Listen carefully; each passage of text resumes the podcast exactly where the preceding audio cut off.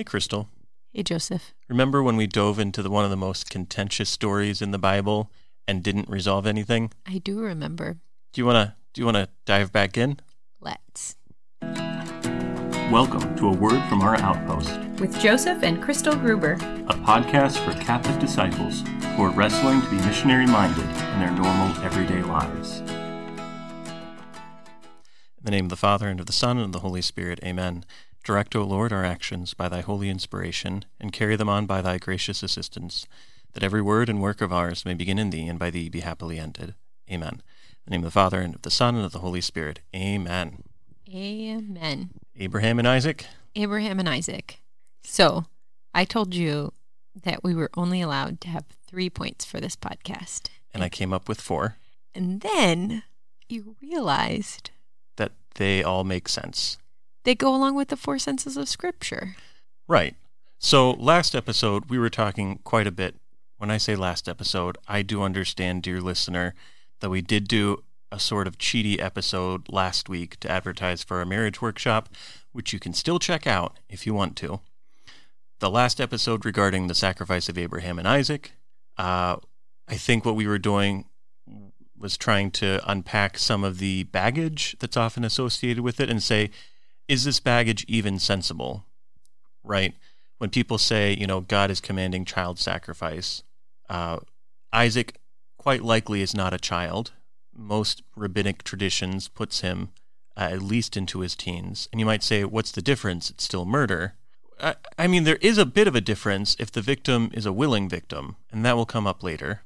Um, but there are so many other differences between the typical child sacrifice story, which we don't hear about, right? It's not a culturally relevant story today to tell a story about sacrificing one's child. Um, and so we have this one remaining story, and we're like, oh, that must be about child sacrifice. But it's a little bit like if we had, oh, I don't know, um, like if we had a play by an abolitionist who was trying to make the point that slavery is wrong, but had to portray slavery in order to show that it was wrong. Right? It's like, okay, out of context, it seems like that abolitionist is actually pro slavery because there's slavery in there. Uh, but if the whole point of the play was to guide people away from slavery, that would be an anachronistic sort of approach to take it out of its cultural context, its historical context, and say, well, it is what I say it is. Yeah. And and this is interesting when we involve the four senses of scripture because this gives us opportunity for those that don't know, aren't familiar with the four senses of stri- scripture. I've been calling our children by the wrong names and I'm having a lot of trouble with words. So we'll see how this goes. Um, the four senses of scripture are the literal sense, so looking at what's literally going on, the allegorical sense, looking at how does this point to who Jesus is, the moral sense, which looks at how does this affect my life, morally speaking, and the anago- anagogical sense, which is looking at how does this point us to heaven. And so we're going to talk a little bit about how do we unpack the story of Abraham and Isaac through those four lenses. Yeah. So, and the, the literal sense is, you know, the most important in the sense that it's the foundation upon which the others are built. Um, if the story doesn't make sense to us literally speaking, or at least literarily speaking, it's going to be really hard to talk about anything flowing from that. And so, to talk about literarily, what is this story doing?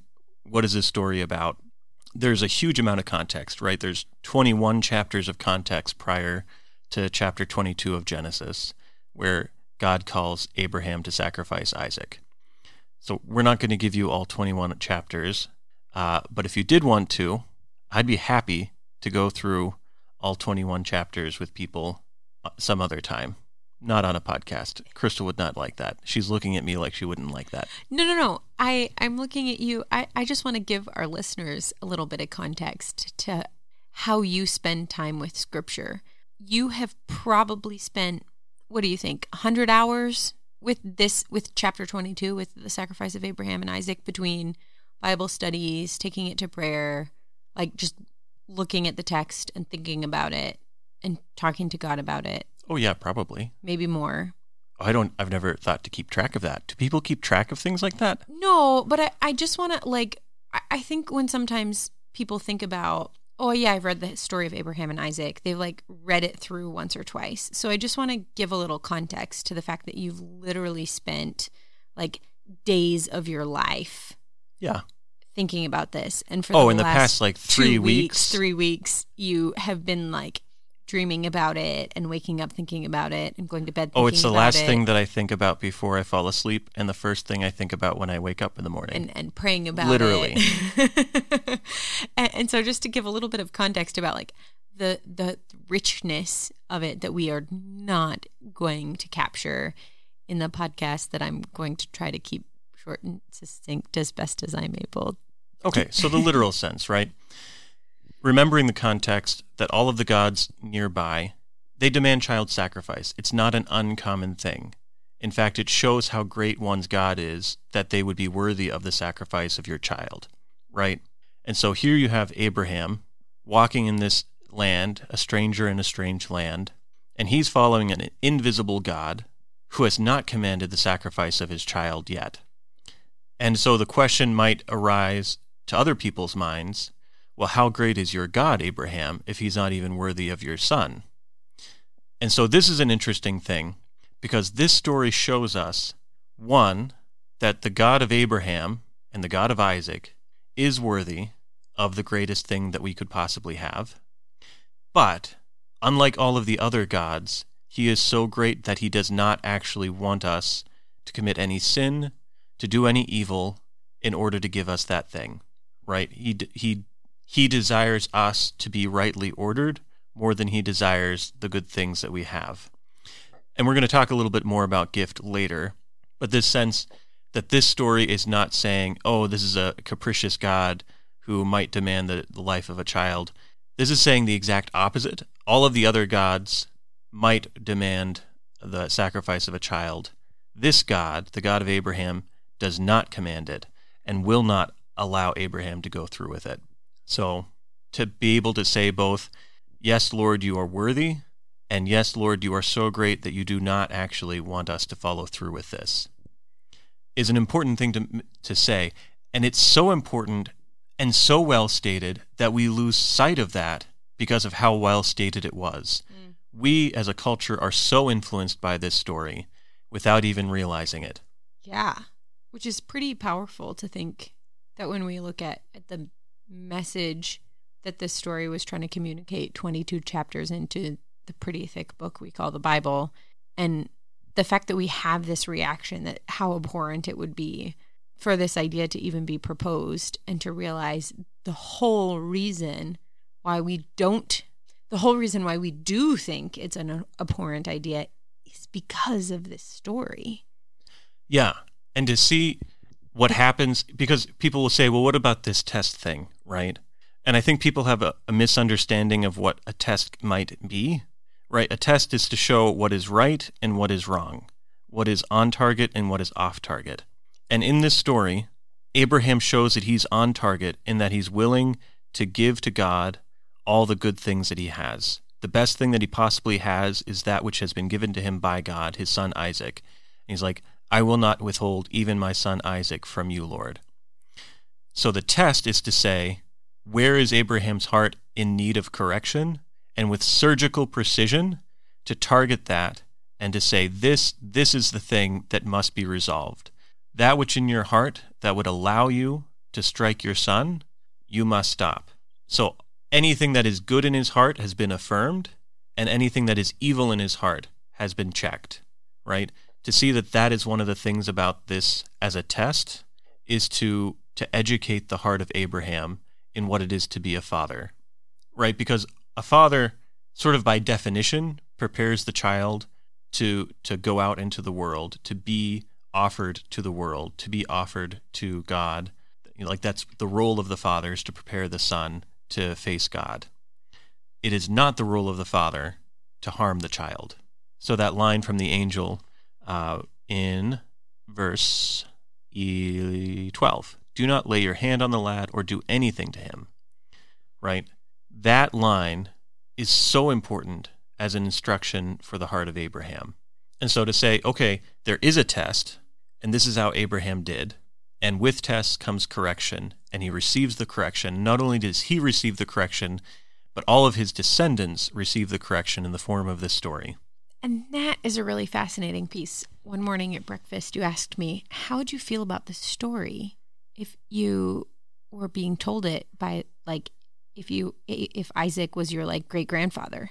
And I thought that was a really important question of, okay, if this story is repeated so that we know it, and I'm thinking about it through the lens of being a descendant of Isaac, that that implicates me in something. Right. You would not exist if Abraham went through with the sacrifice of Isaac. Right. So all of the Israelites can point to this moment where like it's a little um it's a little insight into the grace of God working in Abraham's heart. You know, the the grace of God working in Abraham's heart that that corrects him and that moves toward blessing and that secures the safety of the son, right? That that's the movement of God in this story and that that implicates the Israelites, right? They are all descendants of a would-be victim, and so they look at the world differently, knowing that they were spared, knowing that um, God is on their side, God takes their part, and it gives them a heart for the victim, right? The Israelites are told again and again to have a special heart for the widow, for the orphan, for the stranger, for the destitute. Uh, this heart for for the other, this heart for the, the one who has been victimized. I think this story goes a long way to preparing their heart for that. Yeah, which is a really neat insight to what's actually going on here in the literal sense. There's another piece here. Oh, did you want to t- transition to the next sense, or was that what you were about to do? I was going to have one more point. Oh, good, because I had another point too. Is but it the same point? I hope so. Go ahead. Um, that we know from the story that this was an imperfect sacrifice that there while God doesn't require the sacrifice of the firstborn son God still is worthy of worship. And so the Israelites then seek out worthy worship moving forward. And we'll talk more about that when we get to the allegorical sense. Right which was what we're about to do. But but to see in this story you know it's instructive in and of itself but it's also incomplete, right? There's a sense in which the command of God, God who spoke directly to Abraham at the beginning of the chapter, he's never truly gainsaid by himself. The angel stalls Abraham before striking Isaac. But the word of God is still living and active.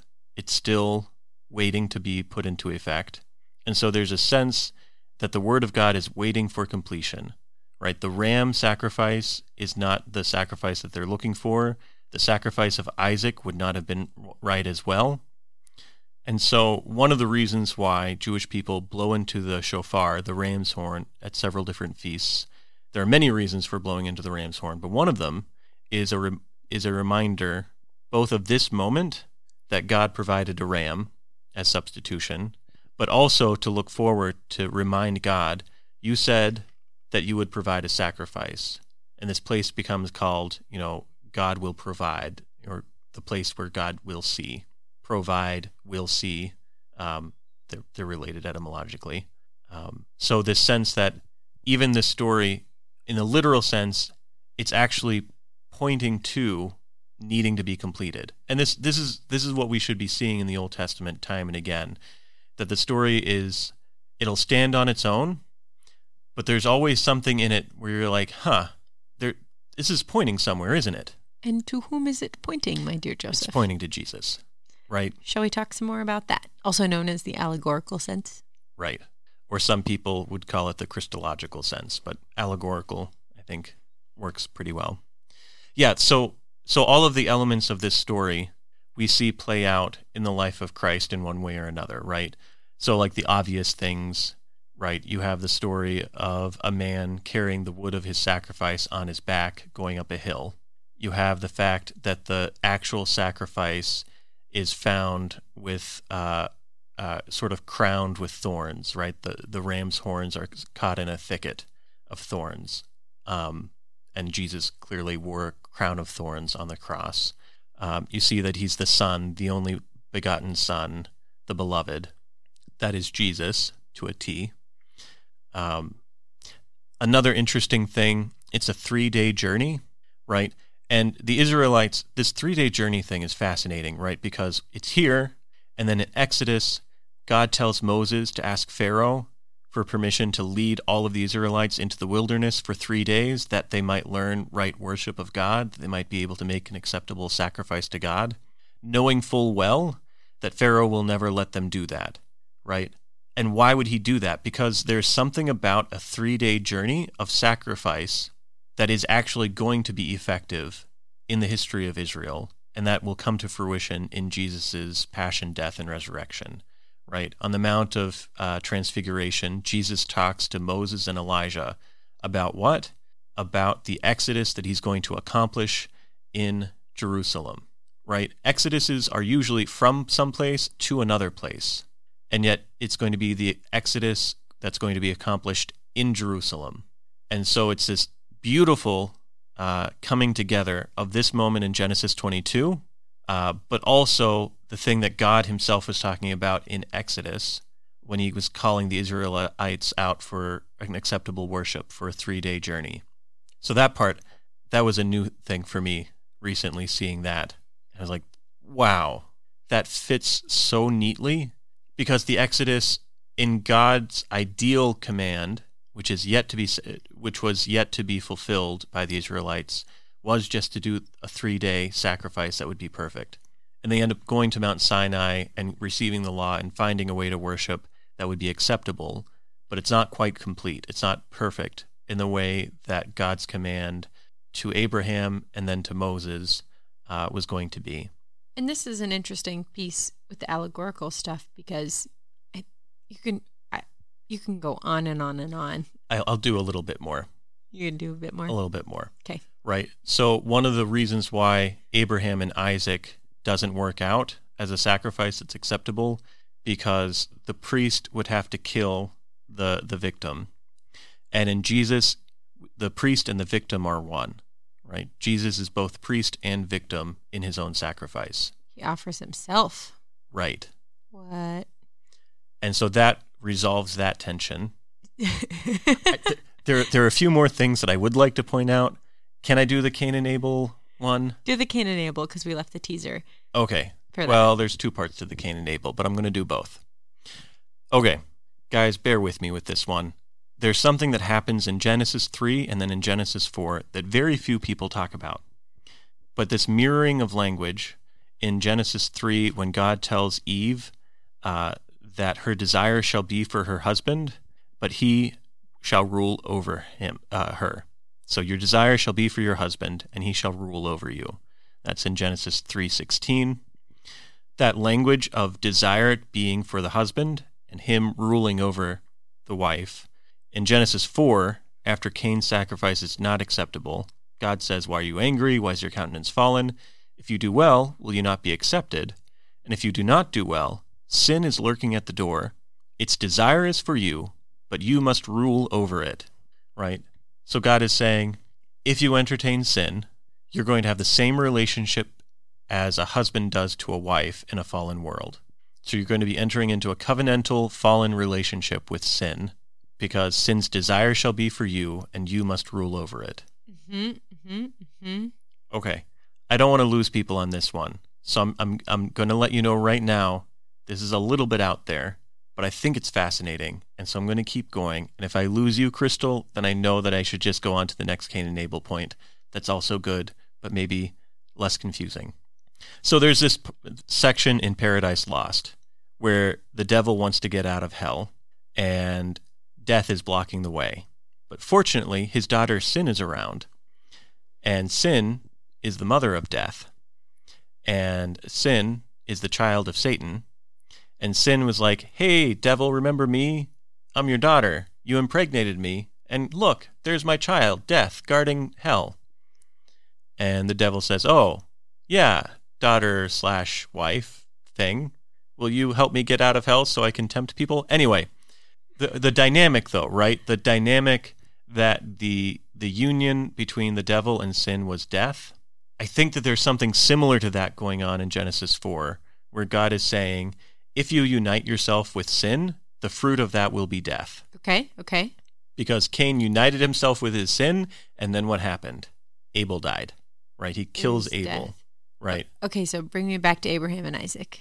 Okay. Abraham is told to sacrifice his only son. He doesn't have just one son, he has two sons. Uh huh.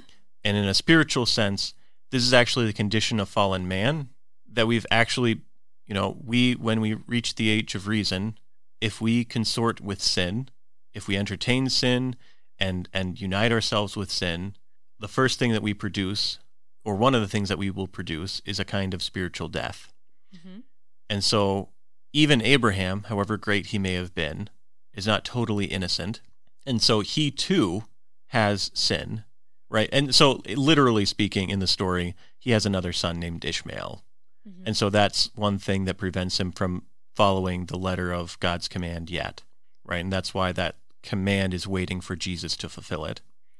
Um, but in a spiritual sense, like nobody is actually capable of fulfilling that command other than Jesus, because it would take somebody who is sinless to say, "I have not actually consorted with sin. I do have I have no other children, but that which God has given me." Mm-hmm. Mm-hmm. So Abraham is not actually capable of fulfilling this, but the command lingers for the people of uh, his descendants, right? Which command lingers? The command to take your son, your only begotten son, Ah. the son whom you love, Mm-hmm. Mm-hmm. Isaac, to the place that I will show you, and there offer him up as a burnt offering. Okay. So nobody would be able to fulfill that unless somebody were to enter the scene sinless. I feel like there's a dot that's not connected for me, but hopefully Shoot. it gets connected for our listeners. Well, listeners, take a look at Genesis 3 and Genesis 4. And I think it's a genuine insight. I think it's a real thing. I think it's helpful for me to understand why Abraham is given a command and he's not able to fulfill it, but nor is anyone else after him until Jesus Because of death. Because of our relationship with sin.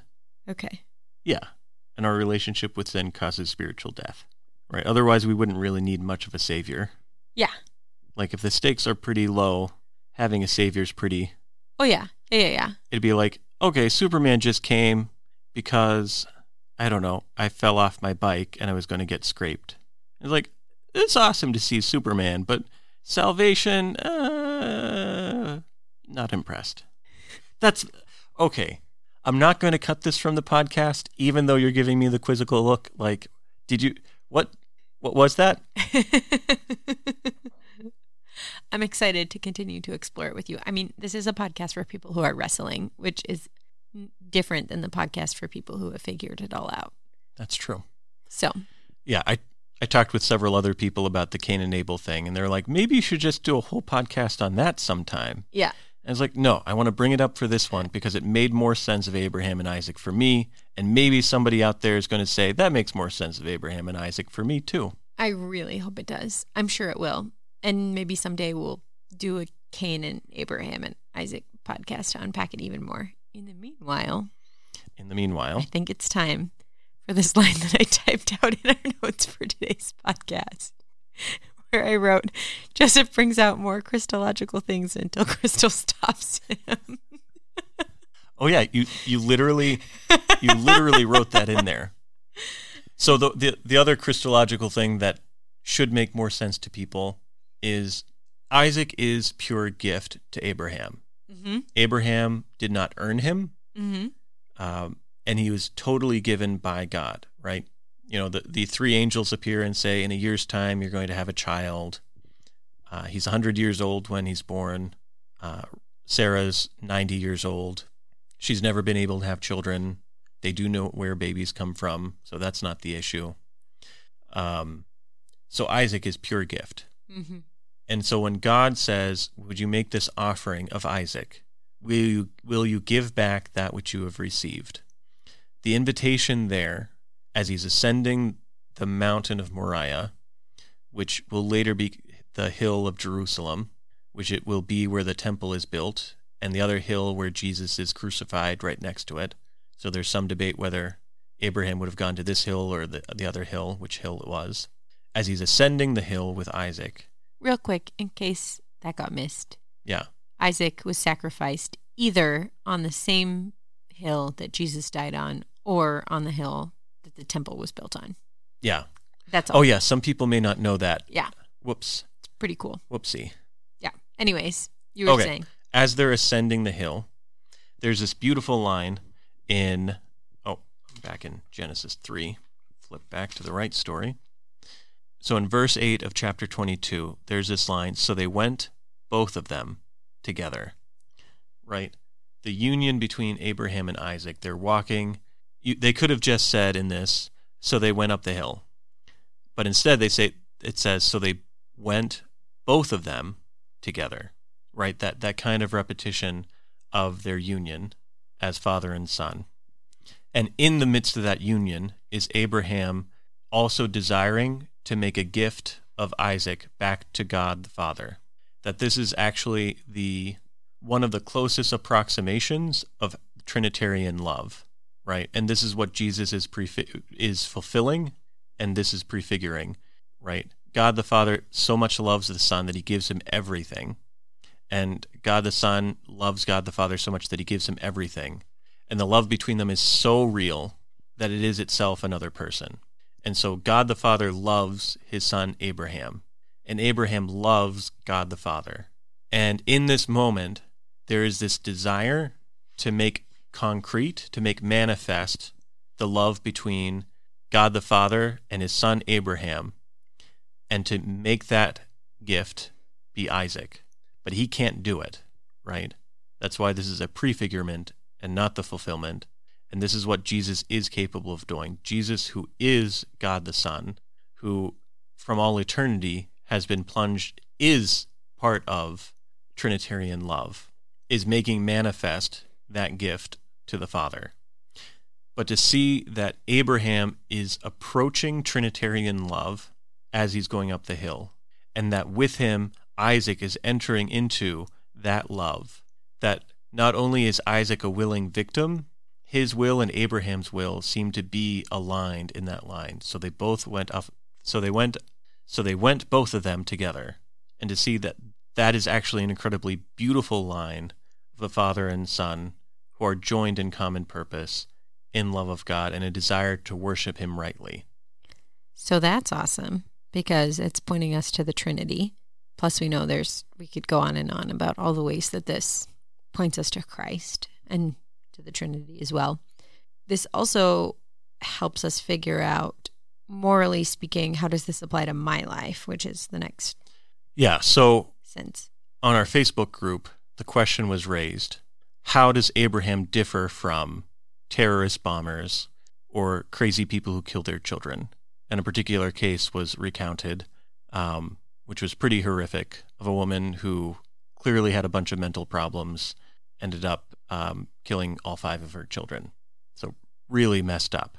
Um, hopefully, the podcast up to this point shows some of the differences, right? That there's an education going on here, that God is a good and just God who is educating the heart of Abraham away from child sacrifice and making a definitive stance against it.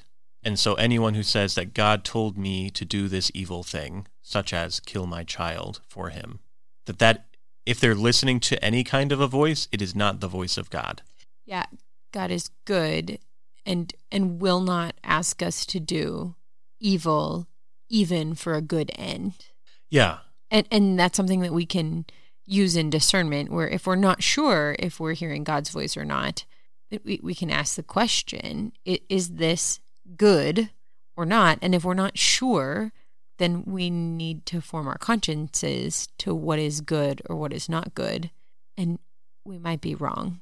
Yeah, and I think one of the best places to look for um, that this is how people have interpreted the story is again, the Israelites did not sacrifice their children, right? No Israelite read the Torah and left saying, huh, I wonder if God might call me to kill a kid today, right?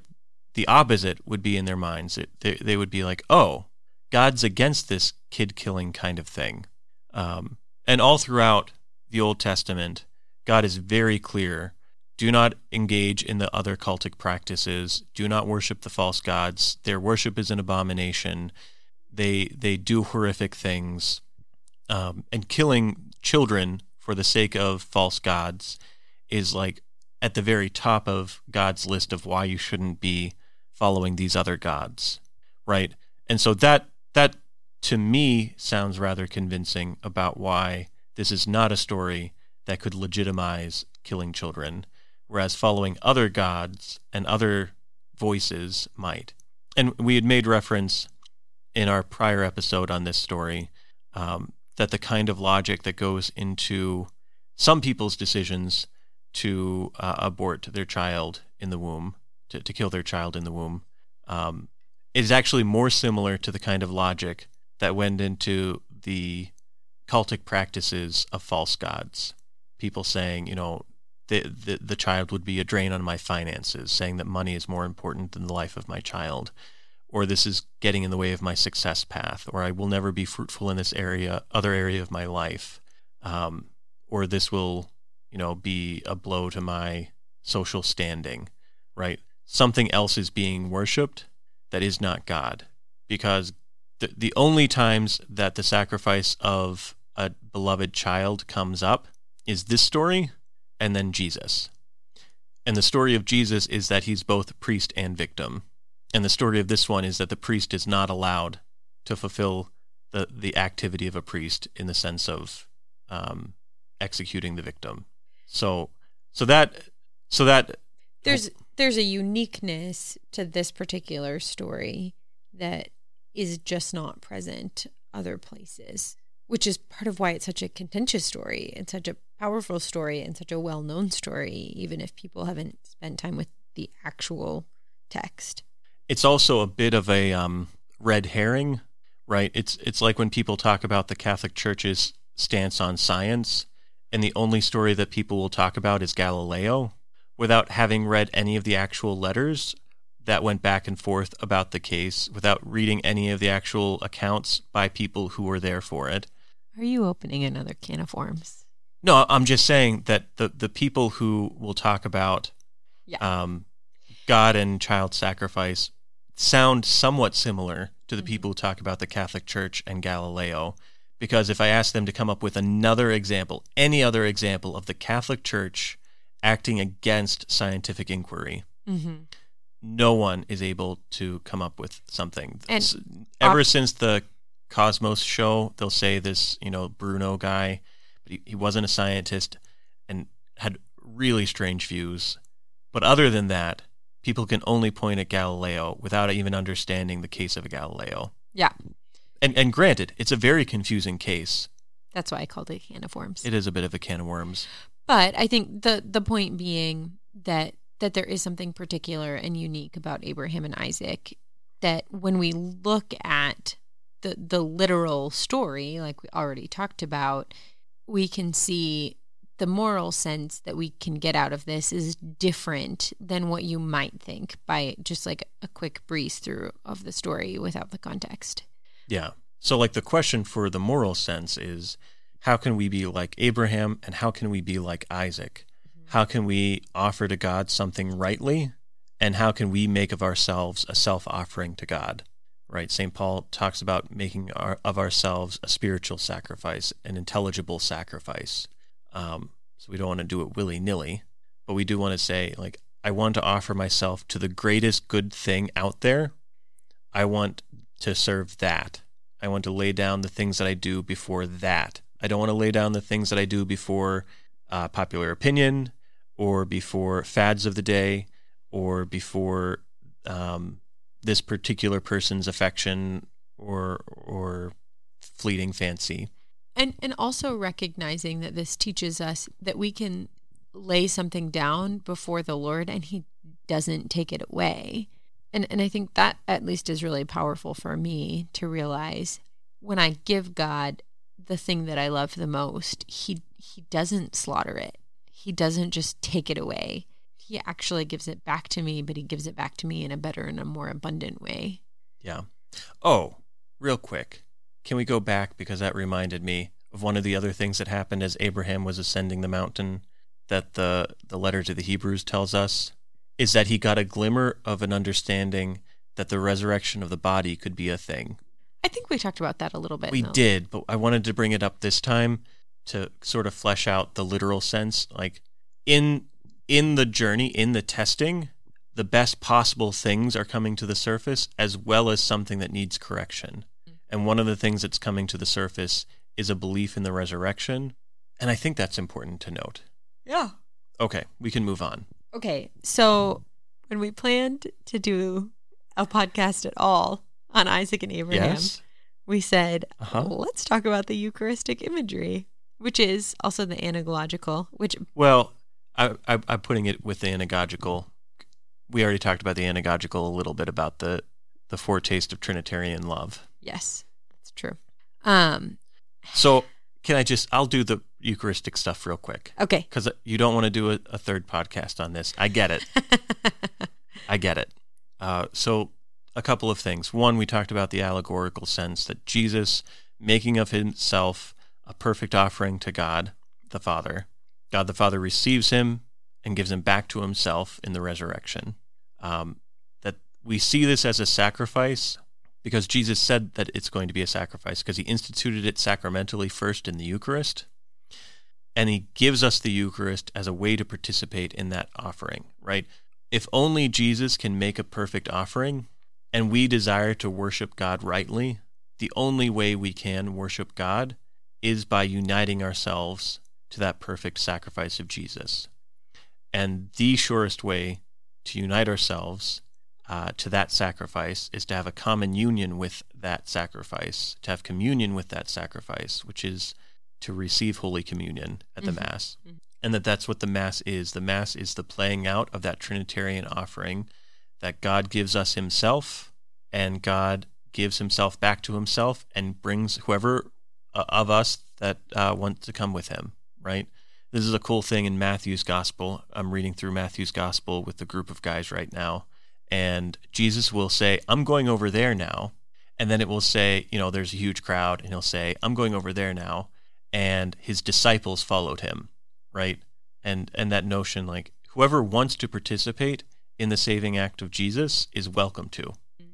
Um, so there's that Eucharistic imagery, right? Like, how do we have access to that sacrifice? How do we participate in it? It's through the Mass, um, through receiving his body, blood, soul, and divinity, which is the perfect offering that he is both priest and victim of. So that's one piece. Probably could have gone a little bit more deep into it. Another piece, though, with the sacrifice of Isaac that I think is so beautiful as a type. So it's pointing both to um, the bloody sacrifice of Jesus on the cross. You know, this is what Trinitarian looks like in our fallen humanity. Um, so it prefigures that through the sacrifice of the ram and through the, the union of the Father and the Son and the offering of the Son to God. So it, it we can see how it prefigures Jesus' sacrifice on Calvary. But the thing that I think is so fascinating about it is that it's also prefiguring the Eucharist in the unbloody sacrifice of Isaac. Isaac is offered to God the Father, and God the Father doesn't refuse him, right? This is not a rejection of Isaac. Isaac is offered to God the Father. He's not offered in a burnt offering, but he is offered to God. And God says basically that he accepts that. And that unbloody offering of the Son to the Father is what we participate in in the Eucharist at Mass. so that's that. I there's there's well I'll I'll say this other thing because it's related to to the to the Mass is that the question is raised in Abraham's mind as he ascends the mountain, and perhaps even in Isaac's mind as they ascend the mountain. If this is the one through whom all of these descendants will flow, how is a dead man going to produce fruit? How is a dead man going to produce children? Right? And it, this is an interesting question because it's a question that comes up first in Genesis 3 and 4 because, uh, one, Adam and Eve fell and experienced a kind of spiritual death, and yet Eve is called the mother of all the living. And so there's this question of how do you be a mother? How do you be a father when you're actually dead in some sense? And we see this again with Abraham and Sarah, who are unable to have children. Abraham is ancient, Sarah is ancient, and there's this line in the New Testament, you know, he was like one dead, basically because of his age. how is life supposed to come from one who is as dead?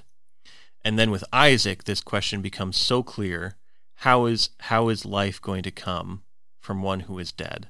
And this is the question that I think is answered so beautifully in the story of Joseph in the New Testament. For he made himself like one who is dead, in that he took in Mary and her unborn child, knowing full well that he would not have children biologically, that he would be dead to having children, so that new life might come into the world. And this is what Jesus did, is that he went, went to his death that we might have life. And this is what St. Paul does in choosing the celibate vocation. And to see in Isaac this moment of, oh, this is this is the question right here, a dead man producing life, and it's brought into beautiful fulfillment in these in these three, you know, pre-Christ, Christ, post-Christ figures, but also in the discipline of celibacy found in religious life and in the priesthood, that there can be real life brought into the world through one who has made themselves like one dead.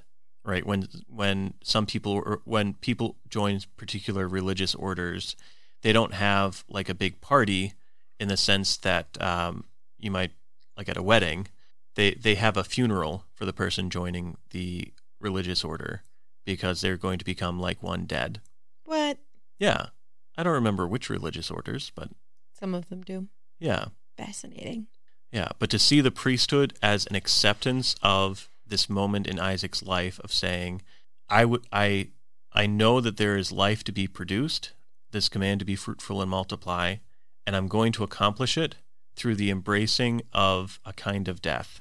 And I think that makes the celibate vocation all the more beautiful and something that I respect and admire very much uh, from afar as I am sitting by my wife. um, but to see, like, in the Eucharistic imagery at the Mass, the priest has actually taken upon himself the role of Isaac who has bec- um, and obviously in its fulfillment he's acting in persona Christi Capitis, right in the in the person of Christ the head. Um, but we see in the priest also that little flicker of oh this is what Isaac was about. This is what this story was pointing toward. This is our way of experiencing it now, which is also pointing toward our final union with God in heaven, where worship of God will be complete and total and and actually answering the desires of our hearts. And Yeah. we will be dead, uh, but we will also be born to a new life. So, I mean, we will have died. We won't, we won't be dead. Yeah. Anyway, that's the story of Abraham and Isaac in a 50 minute nutshell ish. In the second 50 minute nutshell ish. Oh yeah, we had the other the other podcast. Yeah. Anything Um, else from the story that we should hit? Not in this podcast. Great. But as you had mentioned with one of the points, we do have a Facebook group, which we really enjoy interacting with and watching interactions happen with. And the more the merrier, and the more interactions, the more fun. Yeah. And it will probably Feel free to push back on any of the things I say in this podcast because I, I know Crystal might be done with his story. I know that I'm not. I'm not done with this story. I just am done with it for tonight. Gotcha. Fine distinction to be made, to be sure. So, with that, let us know what you think. Feel free to share this episode or the prior episode or both with other people. Uh, I really do invite people to sit down and really take a look at the text and read it closely. Um, oftentimes, in discussions of, of scripture, people can go way off text, and then it, it It's a different conversation. it's a different conversation. Which is fine, just as long as we're clear that that's what's going on. Yeah. And with that, Oh, real quick. Again, we're going to plug the fact that we've got this Facebook uh, group for uh, kind of marriage workshop. yeah, And I'll put a link to that in the show notes because it's a thing that we're doing and you might be interested. it's pretty fun. It's a three part workshop. Last week's, well, four part, yeah, four part workshop. Last one will be on Sunday in the live fashion. May 31st. Yeah, Yeah, 2020. 2020. We'll probably do more of them between in the future. So if you're listening to this in like 2027 and we're still podcasting, we might do more marriage workshops. So Yeah. don't lose hope. Okay. In the name of the Father and the Son and the Holy Spirit. Amen. Heavenly Father, thank you for the richness and depth of your scripture. I pray that you would give us the grace to continue to wrestle with it. And um, I pray for friendships with whom we can also continue to dialogue and learn more about you and more about each other. We ask all this in your holy name. Amen. Amen. In the name of the Father, and the Son, and the Holy Spirit. Amen. Take my hand and let's be on our way. And now finally I can say that I love you. Yes, I love you. From our outpost to yours, thanks for listening. And a special thanks to John Mark Skoch That's S K O C H. for the music. Check him out on Spotify.